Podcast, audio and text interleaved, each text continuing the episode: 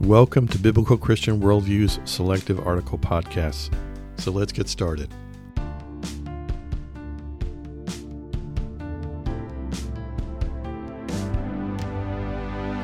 Today's podcast is entitled Mankind Attracted to the Supernatural.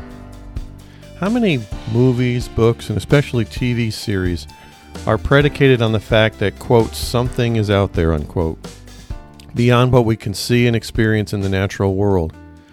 What is it about the supernatural that's so intriguing that Hollywood is able to make so much money under its genre?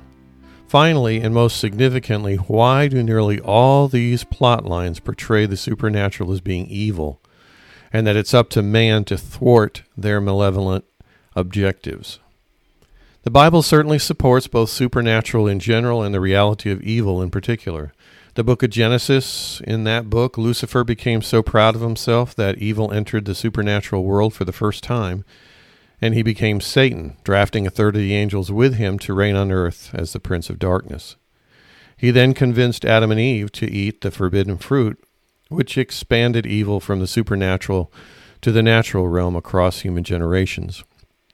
So in life today, today we live with evil, both from Satan and his demons, who are former angels, operating all around us. We also suffer from a sinful nature that lives within each of us, regardless of the state of our eternal destination, either heaven or hell. So why focus on evil?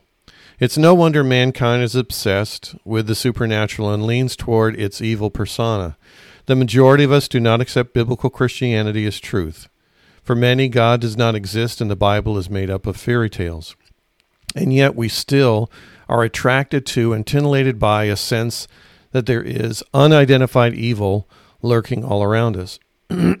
Since there is a reluctance to see the good of the supernatural world, which is God and his eternal kingdom, it's assumed that we, as the heroes of the material world, need to battle with the unseen forces of evil with a view that we are the underdogs and a sense that good somehow wins out over evil, there is a prevailing view that used to be universally promoted by the media that mankind will eventually win out over the more powerful evil ones. But today's portrayal of evil in Hollywood over the last 10 years, there's been a subtle shift in Hollywood's portrayal of the battle of evil versus good. Have you noticed that good does not always win out these days? More specifically, have you noticed that there is less and less of a distinction between who the good guys are versus the bad guys? Consider the ongoing series Batman or Supernatural as classic dark dark hero productions. The acceptance of the supernatural in fictional entertainment by the general population allows humanity to experience the sense that there is in fact something out there without having to acknowledge a supreme being, God. Perhaps some could use this reality as a tool for evangelism. However, the deeper, nefarious nature of this trend has more to do with the habituation of the view that there is an evil supernatural that is not under the control of a supreme, all powerful God who has offered mankind a solution.